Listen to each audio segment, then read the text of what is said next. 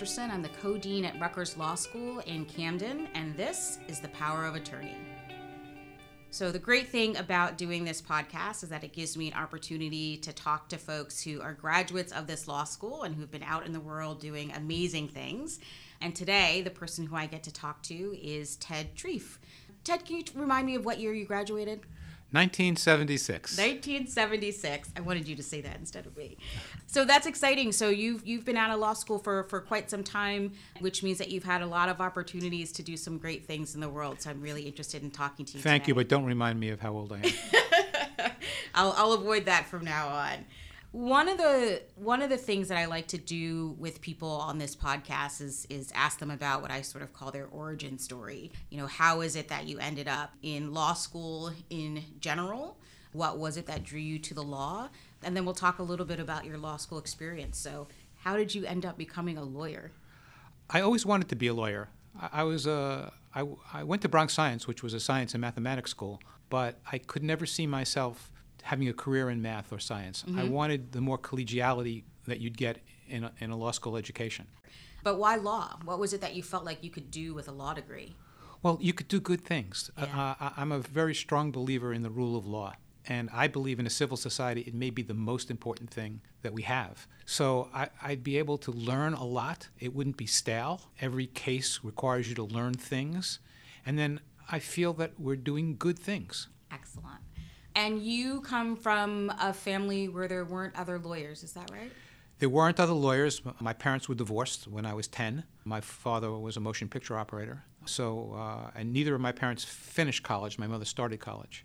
And so, what was that like? I mean, did you grow up with parents who felt like it was really important for you to be able to go to college and to finish college? I was a good student and they liked it, but I I think they were not as focused as helicopter parents might be today. Right. Times have changed, definitely. So, you grew up in New York, though, I grew up in the Bronx. in the Bronx, in New York. And Bronx Science is an impressive high school to have gone to as well. Thank you. And then, where did you end up for college? I went to SUNY New Paltz, stayed in New York. I had a battle with my parents uh, about going away. Uh, they wanted me to go to Queens College. Mm-hmm. I had a Regent scholarship, so tuition was zero at, at New Paltz, but I had to pay for room and board, and that was a struggle with my parents. But oh, wow. I finally uh, won out about that. So, what was that transition like then to go to college? It was tough. I was I had just turned 17. I was between 16 and 17 tur- in September. You were quite young. I was I had skipped, and um, it was just, it was hard, and particularly in those days in the late 60s, early 70s, there was a lot of turmoil on campuses. Right. Uh, Kent State was my freshman year, and my last se- semester freshman year. Wow. That's really interesting. So, how would you describe your college experience then? A fog. Uh, in a good way? Well, in good ways and bad ways. I mean, it was a real learning experience. You know, I, I was much more mature my last two years than I was in my first 2 Mm-hmm. But you know, growth is is not linear. right. And the hope is that when you go away to college, that it is this opportunity for you to start at least to kind of feel like an adult to some degree. And you're responsible for your own actions, Right. And you have to learn what that means. Right. Absolutely. So, you knew you wanted to be a lawyer. You went to SUNY New Paltz, graduated, did well there, and then targeted law school. And did you go to law school right after college? I graduated a semester early and worked as a taxi cab driver for uh, a few months, and then backpacked in Europe, and then started school. And was that your first big travel experience? I n- never went away as a kid anywhere. That was my first big travel experience. So when you say you never went away as a kid, never left New York or just never left the states? Maybe I left New York and went to New Jersey. Okay. the big trip. So that so again, right? I mean, you leave to go to college and then you go to Europe by yourself after you graduate. And that seems like that would have been a really sort of significant life experience as well. It was great. It was a great experience. I mean, I, I loved meeting people who are different than me. Mm-hmm. And, you know, there, there, there nothing better than that. Yeah, that's great to be able to do that. So you knew you wanted to go to law school, you made some money, you went backpacking, came back to the States, ready to become a lawyer. Ready to go to law school, yeah. ready to go to law school. And how did you end up at Rutgers? Why us? well, a couple of reasons. Rutgers Camden in particular, because I, I didn't want to be back in New York. I wanted to still be on my own. Camden was a little more traditional than Newark at the time. and I wanted a traditional law school education, and the economics was just incredible. And to someone who's supporting himself, that made a world of difference. Yeah. It was a gift to me, Mhm. and I wish current students could have the same gift. Yeah. I mean, even even keeping our tuition at the rate that it is now, which as compared to a lot of other schools is very reasonable, it's still law school's an expensive endeavor. And it affects career choices too. Yep, absolutely. Absolutely. So you were then able to graduate with no debt. I had a little bit of debt anyway, because there's, because there's living expenses. Right. And Right. wo- I worked. I worked part time during law school also. Okay. I did some free clinical stuff, Mhm. and then I was got paid for doing bail interviews at the Roundhouse in Philadelphia. The the Roundhouse in Philadelphia Uh-huh. is, the, pol- is the police station, and um, before you see the judge, there there's a sheet that has to be filled out between that that's handed up, and Mm-hmm. it's for, for bail purposes to decide whether you would return. So I would be interviewing the defendants, uh, Right. but it was, that was a paid position. Considering that you then ended up being an ADA for a period of time, it seems like it would have given you a glimpse into a particular system. Well, we also I also had a clinic at the U.S. Attorney's Office, the Eastern District of Pennsylvania, Mm-hmm. through the law school. So I was getting experience there, Got it. and I was also doing work for the court-appointed master in Pennsylvania, doing Okay. an investigation of the Philadelphia House of Corrections and other penal institutions in Philadelphia. So I was getting a lot of diverse experience in the criminal law. Right. And that seems like it was, I mean, was it wasn't an accident that you were doing this criminal law related? No, I, I wanted to be a litigator. Yeah. I, I didn't know whether I wanted to be a civil litigator or a criminal litigator, but Mhm. I wanted to be in the courtroom. hmm One of the things I think is really interesting is that we're in this kind of amazing period of criminal justice reform. And in particular, for us here in Camden, you know, Philadelphia's DA now, Larry Krasner, is part of that wave of reform prosecutors who have come into office. And I imagine it's probably, if you were to do that kind of work now, that you might have a very different experience of it. Well, DNA has changed the world. Yes. So, but we had we didn't have DNA, Right. and so DNA is a game changer, I think. Right. So you were you were working part time while you were in law school, which is an experience that I think a number of our students have. But you weren't you weren't a part time law student. You were a full time law student, but then you were working. And then how was that transition to law school? You said you wanted to have a traditional law school experience. Is that do you feel like that's what you had here? I did. I, I- thought the education here was was fabulous. Mm-hmm. To this day, I learn. I use some of the things I learned. I love that. So I, I, I was very impressed with the education I got here. And what was it about it that you found? I mean, I think that a lot of people think about law school and they imagine these very intimidating classrooms, you know, with professors just standing in the front trying to humiliate students. Well, there's some of that. experience. There's some of that, but you know, it's it, Right. in everything in everything you do in life. There's good and bad. And so I had great professors. I had some professors I didn't think were great, but Sure. Overall, the experience was a very good experience. So you went through your years of law school and then you graduated. So what was your first job out of out of law school? I was with the Bronx DA's office. Okay. As an Um, ADA. and was that a job that you got before you even graduated or was it a job that you got Uh, after? I, I got it just at the end of my law school career. Okay. So you are you're a newly minted attorney and you go back to New York, which is still more of a kind of rough and tumble New York than what a lot of us are used to And the. Bronx in particular. And exactly, and then you were in the Bronx as an ADA. Let's talk about that experience a little bit. you know, it, it, the, the Bronx was burning then. Mm-hmm. And I walked in, and there were no working bathrooms except for the DAs and the judges. So it, it the, the building was falling apart. There was a hole in the wall where people threw garbage. Wow. And uh, the new building was was com- was under construction mm-hmm. and was completed about six months later. Okay. But I worked in a building that was, I mean, if you called it a slum, that would be a fair comment. Wow. And that's where justice was being dispensed then. Wow. So I feel like that would make it really difficult to feel like you were doing work that was important and respected, if that's the physical space that you were in. Yeah, I, I mean, I always respected the law, and I and I respected what I was doing. Yeah. Um, so that that I, I didn't feel that it was being respected. Right. Right. Boy. And I guess the law is, is is going through its own phases now, where it's not being respected properly. Oh, absolutely.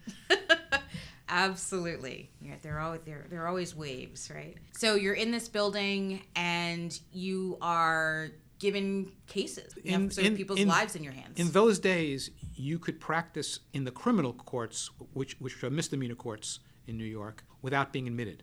So mm. before you, pa- as long as you didn't fail the bar, okay. and, and you were still waiting for the results, you could actually practice. Okay. So I started practicing within a week or so after being trained. Wow. You started out doing arraignments. After the arrest, you go to see a judge. You might be spending a day in jail, and then the judge decides whether to release you or set bail at a certain amount of money. Right. And when you're the person who's the ADA who is doing arraignments that day, you're just file after file. It's file after file. It's like working in a factory, Right.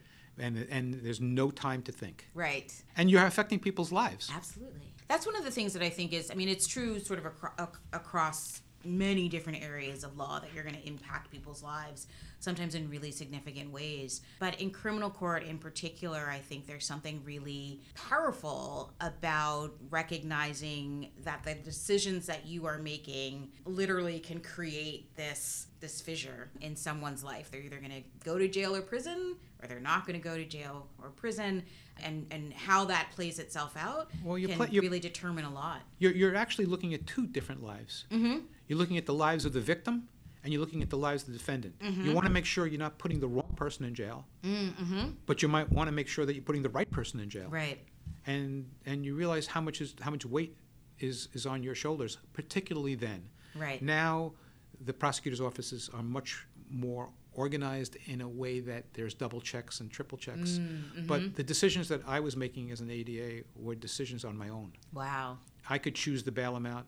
I could choose whether to ask to keep someone in jail or not. Right. And now I was 23 when I started. Yeah, I was going to say you must have been very young. So that's a lot. That's a lot to ask. and particularly of somebody who you know at 23 you don't necessarily have a huge amount of life experience and you're given these little short periods of time to look at these files and say okay this is a person who we should set bail really high or this is a person who we should set bail really low and then you have to sit with those decisions Yes, and you have to care.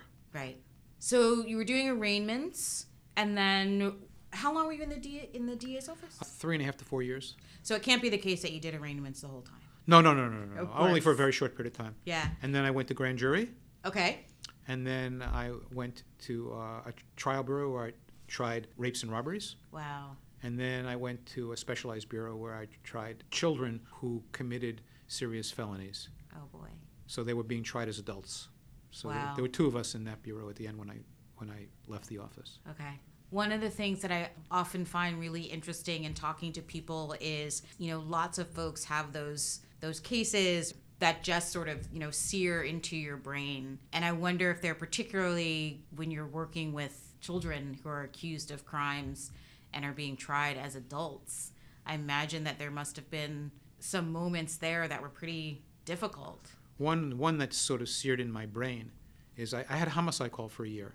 So you'd go down to the police precincts where the defendant would be held, and if there was a confession, you would take a videotape confession and give the Miranda warnings Mm-hmm. to the defendant. And one late evening, I was called down to one of the precincts in the South Bronx, and there was a, a, a child, 15 years old, who was a prostitute, who was uh, being charged with murder. She had set her John up to be robbed and then and killed, uh, and killed in multiple ways. You know, it was a brutal, Oh, brutal homicide, and she confessed to it in great detail. Her mother was present in the video room, and Oh, I, boy. at the end of this, which I always did, I I would ask the defendant whether they had any questions, and she said she did. I said, "What is it?" And she said, "Can I go home now?" And uh, I came back home and I said, "This is so sad," Wow. because she had absolutely no idea what she had done. So you, I mean, how do you how do you carry that around?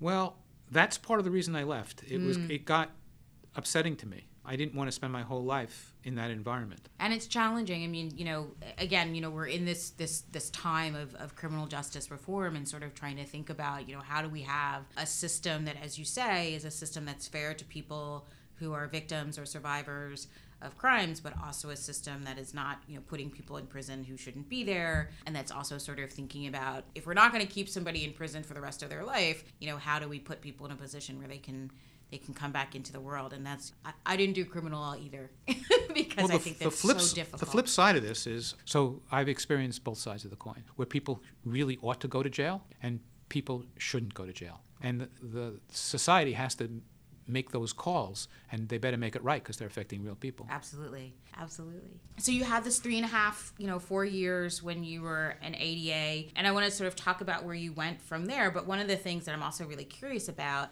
is were there things that you learned about either the law or yourself that moved you in a particular direction once you knew you didn't want to be an ADA anymore? I experimented. Mm-hmm. So uh, I wasn't sh- sure. I knew I didn't want to be a criminal defense lawyer. I wanted Mm-hmm. out of that system. I thought I, I got the experience I wanted, and I wanted to move on. So I, uh, I took a job doing defense work. I represented uh, Chrysler and Honda Mm-hmm. in products liability cases. Got it. Uh, I was there for two years. It was okay. Mm-hmm. It wasn't bad, but it wasn't what I wanted. And then uh, I left and worked with a gentleman who was about 20 years older than I was. We had a successful firm, and I decided I wanted to go out with my, myself with one of my partners there at that firm. Mm-hmm. And I, I formed my current firm in 1987, which has gone through its many changes also. But Right. One of the things that I often talk about with students is this idea that, you know, when you graduate from law school, the job that you have when you graduate from law school is not necessarily the job you're going to have five years out. It's not necessarily the job that you're going to have 10 years out, right? I mean, one of the things that can be really nice about a law degree is that it gives you this opportunity to kind of skip around to different things and figure out what's going to what's going to settle best for you. right, and sometimes things find you. Right, right, right.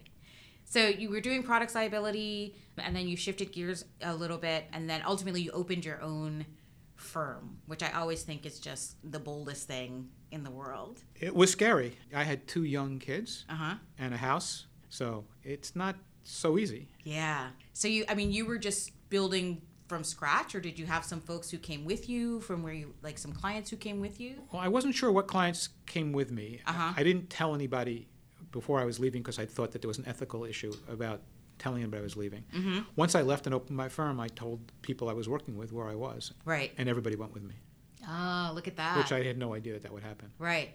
But you know, you still need time to build up money to take money out yourself. Right, right, right. So how did you how did you build a client base? Well, Uh, first first tell me what kind of work were you doing? Were you just sort of, you know, we'll do what comes in the door at first? No, I, I was doing some products liability work, which I had a reputation from for the, my from Right. the other job. I had, but I was doing it this time now on the plaintiff's side. Right. So there were lawyers who would get products liability cases and didn't know what to do with them, and, and knew that I had experience with Chrysler and Honda. Okay. So I got some of that. Mm-hmm. Some of the clients who I'd work with. So while I was at the that other firm, I was representing Harvey Comics, Casper the Friendly Ghost, Ah, uh-huh. and uh, Marvel Comics was Wow. was buying the business. They were on the opposite side of me. They didn't buy the business, Mm-hmm. but the person who was in charge of the sending legal work out Mhm. liked my work, started sending me work. There you go. Then I lost all that business when Ron Perelman bought the business. So that, those are the vagaries of life. right, right, right. So you were doing product li- products liability work in, Um, your, in your own firm. And commercial litigation. Tell folks what commercial like what kinds of things fall under commercial litigation. Well, we did a bunch of licensing uh, litigation for uh, Marvel, Mm-hmm. but we had other licensing and contract claims for them. Okay. We, uh, yeah, we had a very varied uh, commercial practice also. Okay. And, you know, I say this as a torts professor, so I'm obviously very biased. That products liability work can be incredibly detailed and incredibly difficult. You know, when it's something that's really obvious, then fine, maybe they just write you a check. But sometimes those can be incredibly complicated cases. Oh, yeah, sure. And, and we, we're, we practice both in New York and New Jersey. Mm-hmm. So we're familiar with New Jersey rules and New York rules. Mm-hmm. And we had an opportunity once to bring a case in either state. But New Jersey's rules on products liability in the workplace was much more favorable than New York rules Mm-hmm. of products liability in the workplace. So if you remove a guard as an employer Mm-hmm. in New Jersey, you can subject yourself to being sued by your employee. Uh, in New York, that doesn't apply. So we brought one of these, well, a very serious case in New Jersey Right. and sued the employer and received a, a seven figure resolution. So you're doing these products liability cases, and one of the other things that I think that we don't always think about when we're in law school and we're getting ready to start practicing is sure you have to know the law, but as you're doing these particular cases that have very you know specific you know think about people who are doing patent law or big pharma kinds of issues that all of a sudden you have to understand stuff that you didn't imagine you would have to understand Isn't that great? yeah it can be certainly it's great. yeah It keeps you fresh, right? Absolutely. Right. So so do you sort of feel like with each new case it's kind of like all right, now I have to learn, you know, how these are made and how somebody else makes them and what makes them safer or, or less safe. Yes, and it's fun. Yeah. You don't. That's one of the nice things about being a litigator. You don't get stale. You have to learn something new each time you have a case. Right. You have either have to learn something new about the law or something new about business. Right. There's so much conversation now about how many cases settle so that there's this vision, I think, that some people have that litigation is not as important as it used to be, that it's maybe not, you know, the thing that you should that you should target. But it seems to me that there's something about one litigation that's never going to go away, but also that it's a very particular type of career. So as you say, one thing is that you're constantly learning, that you're constantly sort of on your toes, but also that being in a courtroom is really different from other ways to practice law. But litigation is just not just the courtroom. Sure.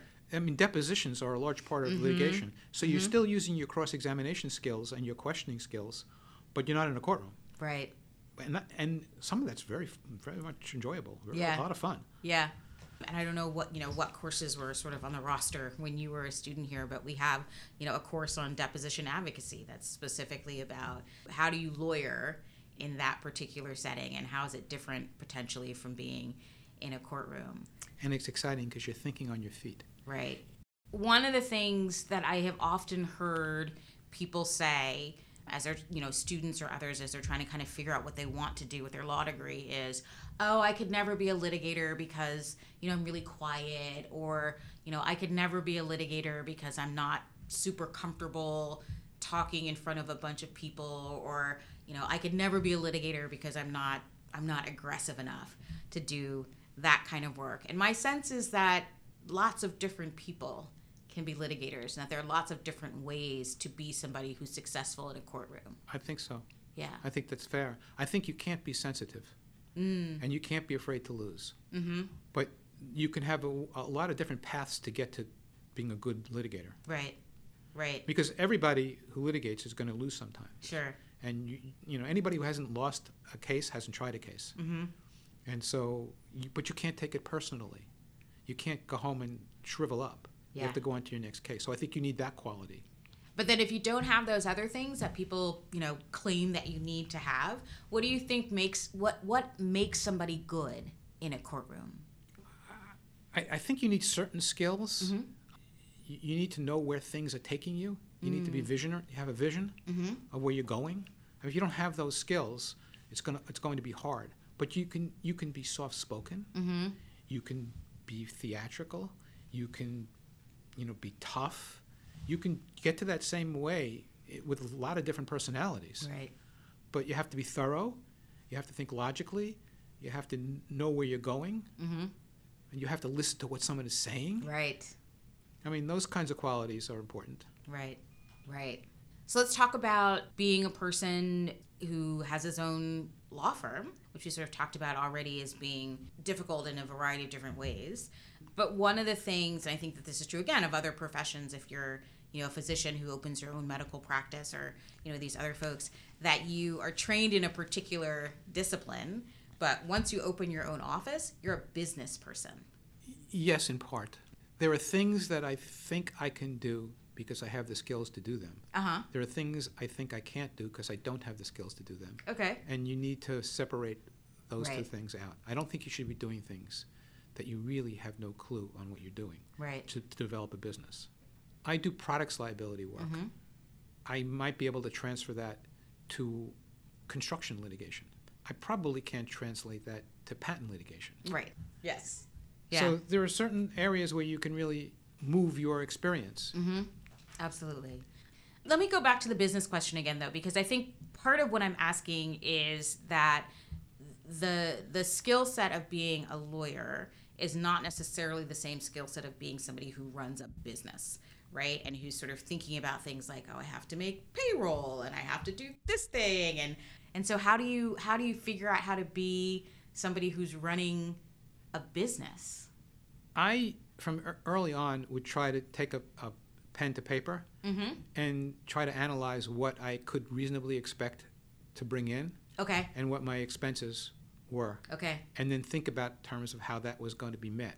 You know, the first first year it was met by a, a secondary mortgage on my house. yeah that's But- a big risk you have to really you have to believe really deeply in yourself Yes, you, that's true, but you also need to be realistic and look and look carefully as to what you think the income for the year is going to be, or the Right. next year.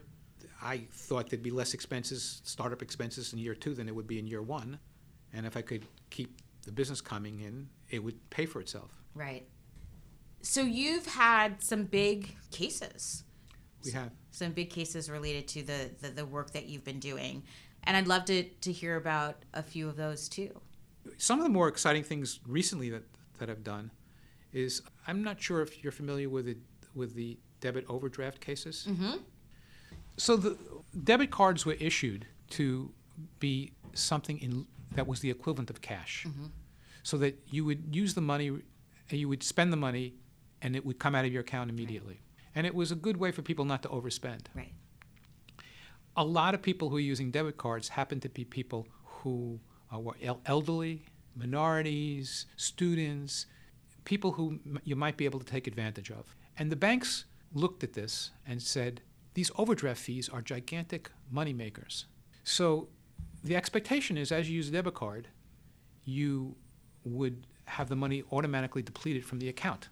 And so I'll give you a very simple example. So if there was $50 in your account and you went to Starbucks and charged $5, you'd have $45 left. Right.